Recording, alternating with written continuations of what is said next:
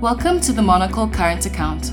In this podcast, our research team catches you up on what happened this week in the world of finance and regulations. Welcome to the Monocle Current Account.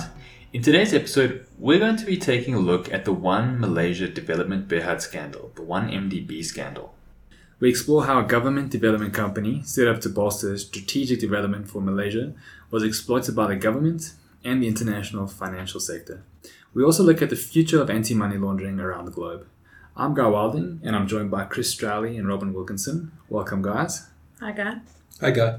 We're the research and content team here at Monocle, and this is the current account. Let's run out some of the most significant headlines regarding finance and regulation from around the world. So, one of the first things that I picked up was the Prudential Authority for South Africa. They published their risk assessment um, of the banking and life insurance sectors in South Africa regarding anti money laundering and terrorist financing. Um, some of the interesting things to come out of the summaries was basically that banks have been set a risk assessment of medium to high, while uh, life insurance has been given a, a low risk assessment. Why do you think the life insurance industry has received a more favorable rating than the banking sector? I think one of the things is that banks are dealing with millions of transactions um, every year. So there's a huge amount of data and money flowing through their, their systems. They mentioned some of the events like the VBS scandal, uh, state capture, and even go as far as to mention kind of international events like the Panama Papers. So, you know, there's, there's definitely this link between, uh, or this global kind of anti money laundering event that continues. They also mentioned kind of various vulnerabilities within the South African banking sector, um, also low automation. And that's kind of a concept we, we talk about a lot of, of bringing in automation to streamline these processes. And one of the more interesting things is digital onboarding and digital currency risk. Um, it's the kind of the risk that are bring, brought about by the anonymity of not linking your identity to a digital currency. Something else that I've picked up is that the uh, Financial Intelligence Center released a consultation paper also around AML, financing terrorism, and the proliferation finance. Um, and that's around using data sources to assess geographical risk. Sorry, Guy, what exactly is proliferation finance? Yeah, so this is something that I, I hadn't seen before either, but it comes down to any kind of financing around uh, weapons of mass destruction. So, any kind of unregulated financing of that. One of the, the big things is that uh, the FIC are encouraging firms to incorporate external data sources from reliable and uh, reputable independent third parties into their risk framework. So, specifically with their geographical risk data, um, they mentioned certain standard setting bodies like the Financial Action Task Force, the OECD, and Transparency International. Uh, for all accountable firms to FICA, uh, they can comment by the 27th of November 2020. So, looking internationally, Chris, you've got a story on the Ant Group and its recent IPO issues. Yes, guys. So, Ant Group, the financial arm of Alibaba, the hugely successful e commerce company founded by Jack Ma. Ant Group was supposed to have the largest IPO in history, and that was said to be $34 billion. But just days before the listing, it was suspended by the Chinese government. So this is obviously really serious. Um, did the Chinese regulators give any indication as to why they had suspended the IPO? Uh, there's a lot of uncertainty surrounding why exactly the Chinese government did suspend it at such a time, just before the IPO was supposed to happen. But the the government has said that they will be looking into amending regulations around big tech and especially around fintech and um, being one of the biggest fintech players with over 7 million users in China, Ant Group definitely falls into this group. Very interesting story. And then, Chris, you also mentioned you'd seen a story about the EU and incoming non performing loans.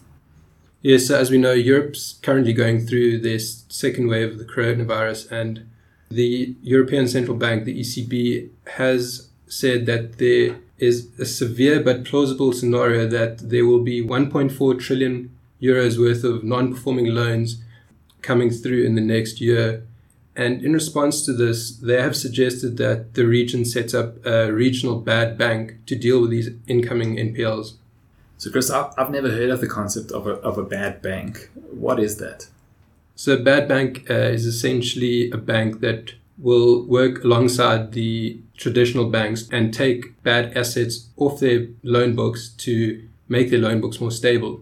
So, a good example would be in 2014 in South Africa, uh, when African Bank was taken into curatorship by the government. The government set up a bad bank to take uh, bad loans off Africa Bank's balance sheet so that they could try and go forward with a more stable uh, loan book. Robin, uh, talking about a second wave of coronavirus in Europe, you have some important news for us from Pfizer. Yes, yeah, so something a little bit more positive. There's been a breakthrough in the race for a COVID 19 vaccine. Pharmaceutical giant Pfizer and German company BioNTech have developed a vaccine that has proven to be 90% effective in a phase 3 trial, which is the final stage of testing that comes before commercial licensing. The drug is expected to be submitted to authorities for emergency approval before the end of November, which has people excited that the vaccine may be available by the end of the year if the drug authorities give it the green light. What has been the reaction to this announcement? World leaders have been somewhat cautious, um, warning that the fight against COVID is far from being over. But global equity markets rallied sharply after the announcement about the vaccine, particularly as far as travel and leisure companies are concerned. British Airways' parent company IAG's stock prices increased by 30% in London, as did Air France KLM in Paris, and Ryanair climbed 16% in Dublin. Brent crude oil also went up by 8.5%. I think one of the interesting things that I saw is that the the vaccine is is going to be charged at forty dollars, which becomes quite a lot of money when you think about the millions of people that uh, governments are going to need to buy this for. Um, and I know there's a risk, especially for developing countries that already are under pressure from an economics point of view or financial point of view, that they're not going to be able to afford the, the price tag that comes with this vaccine. So, moving on to our main story, we're going to unpack the 1MDB scandal, the financial system that enabled it, and what the future of AML might hold. So, the big news recently on the 1MDB story is that an Asian subsidiary of Wall Street giant Goldman Sachs has pleaded guilty to a US criminal charge for the first time in the firm's history. The firm's parent company entered a deal to avoid a criminal conviction that requires it to pay $2.9 billion in penalties to the US Justice Department and American securities and banking regulators. This is over and above what it has already paid in a settlement with the Malaysian government. All in all, it is estimated that the 1MDB scandal will cost Goldman more than the $5 billion it paid out in a 2016 civil settlement relating to its involvement in the 2007 2008 financial crisis. And that's not even mentioning the reputational damage that may be done by statements of facts that will be released to the public with the details of the settlement. So, for those of us who might not know what the 1MDB scandal is all about, can you share some of the details?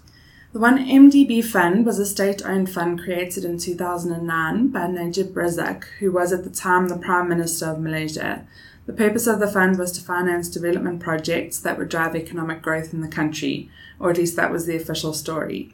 Investigations have since revealed that billions of dollars were siphoned off from the fund and used to finance some lavish spending by Najib Razak and his friends and family.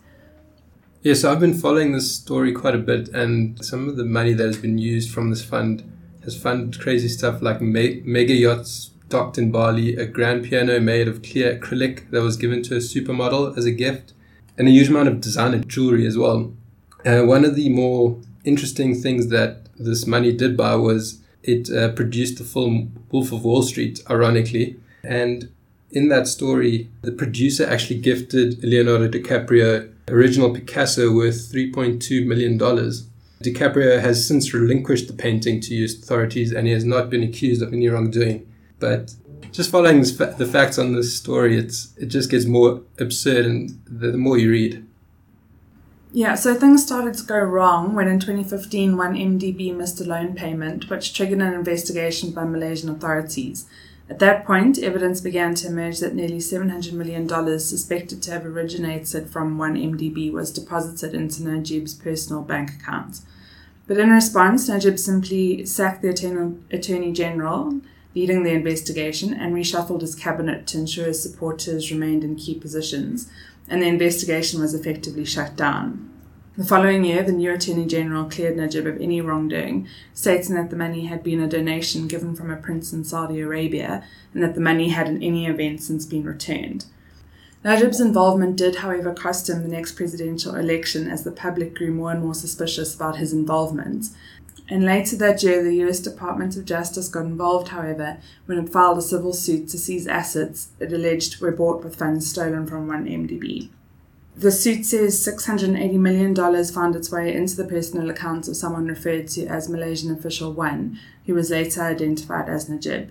This led to further investigations and charges were brought against Najib, and he was convicted last July and sentenced to up to 12 years in prison and fined nearly $50 million. But the sentence was stayed on appeal. After Goldman Sachs pled guilty, they've also said that they would tr- retrieve up to $67 million worth of bonuses paid to five unnamed senior executives, as well as docking pay of the current chief executive, David Solomon, and several other executives. Guy, you were investigating money laundering trends in general related to the 1MBD scandal. What did you find? So when I was looking, I, I thought I was going to be doing a lot of research around kind of advancements in technology. So you know, we talk a lot about machine learning, using AI for big data um, to flag suspicious transactions. But what I've found is that the 1MDB is a unique case in that the banks are kind of complicit in this. Um, so I'll take a quote that I found from David Solomon, uh, Goldman Sachs chief executive. And he said, uh, We have to acknowledge where our firm fell short. While many good people worked on the transactions and tried to do the right thing, we recognize that we did not adequately address red flags and scrutinize the representation of certain members of the deal team. So I think what what David Solomon is kind of bringing up is that it wasn't that there was an internal failure in their technology that didn't pick up what was going on. It was that there was internal fraud, and that's kind of one of the things that the Prudential Authority in their uh, risk assessment for South Africa has mentioned. Unauthorized activities going on within banks uh, or that are not taking responsibility for um, by executives or by your anti money laundering uh, functions. They also mention the requirement of tracking your domestically prominent influential persons. Um, and this would be something that Goldman Sachs would have had to do as well. With 1MDB, they would have realized who they were dealing with um, and would have had to take a, a closer look at those transactions. So it's not really so much that we can talk about technological trends or the changes we can do in refining our processes around anti money laundering. It's more that there's a, a governance and supervisory issue that we need to look at. So, what are the biggest concerns that came out of the investigation of Goldman Sachs? So, I read an article by the Independent Consortium of Investigative Journalists. Uh, their, their article's titled Goldman Sachs 1MDB Scandal A Meaningful Punishment for Major Financial Crimes. And they phrase it as a question. Um, and basically, they come with three main points. Um, the first is that there's a lack of consequence. So they, so the Department of Justice, they entered into a thing called a Deferred Prosecution Agreement, a DPA, which basically offered Goldman Sachs um, to accept a fine and a short probation rather than be prosecuted uh, criminally. And, and for a bank to have that over their name um, is a huge disadvantage as they can't enter into certain contracts, they can't deal with certain institutions following that. But the problem with that is it's almost seen like like a, a toothless regulatory practice. It, it, basically is just a slap on the wrist, and banks don't see it as a, a real consequence. The other that they kind of mention is, is self reporting. So when you have executives in Goldman Sachs Uh, who are complicit in this, who are not taking accountability for these red flags that are being presented to them, self-reporting as a supervisory concept goes out the window. I think that's just one of the biggest things that I found is is that it was a breakdown at an institutional level. And the one thing that's not mentioned in the article is whistleblower protection. You know, we've seen that in South Africa with state capture, people coming out to give information around what's been happening in the last couple of years. And oftentimes there's a stigma towards those people. Again, going back to having corruption or um, a lack of responsibility at the executive level within these banks, that makes it extremely hard for whistleblowers to be protected, to to get their voice heard. Okay, so considering this, what do you think are the next steps for the industry? Will there be significant reform? So the concepts that keep coming up, and they're not new, are transparency and accountability. And obviously, one of the most significant problems that regulators encountered with the 1MDB was the anonymity of companies and trust funds that were used for uh, this for this money laundering. So basically, it's using these companies. These regulators weren't able to identify who was involved in these transactions and especially in these suspicious transactions.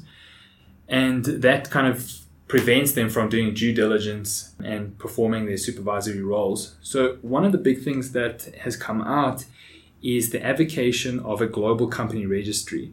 There's a company, a non-profit called Open Ownership, that has written um, a lot of research around this, and, and basically they've got a quote that, I, that I'll read now that kind of sums it up. As the World Bank has noted, when corporate structures are used to launder money, this often involves adding layers of legal distance between the beneficial owner and the assets. So, this is exactly what happened in 1MDB. Goldman Sachs, along with other banks, used a process of layering where they transferred money between their uh, different subsidiaries and different banks, and to the point where anybody would lose track of who owns the money, where that money has come from, um, and eventually where this money lands up. So, going back to their quote, these layers are placed strategically in a number of jurisdictions because of the difficulty to investigators of accessing information. Um, and this is kind of the crux of it. This is why the ability to link beneficial ownership information from around the world is essential to realizing this data's potential to expose transnational networks of illicit financial flows. So basically, what they're advocating is that they would set up a global company registry that all companies around the world would have to um, input their data around who are the owners of that company or that trust, uh, who has a minority ownership, and it allows regulators then to um, move into these kind of opaque areas where money laundering um, has been hidden for so long. All in all, I think the 1MDB scandal is very concerning, um, and I don't think we've seen the end of it as regulators continue with their investigation. I think we're going to see more and more um, who was involved in the financial sector and how they enabled this money laundering. For any updates regarding the 1MDB story, please stay tuned to the Monocle Current Account as we continue to track this story as it unfolds.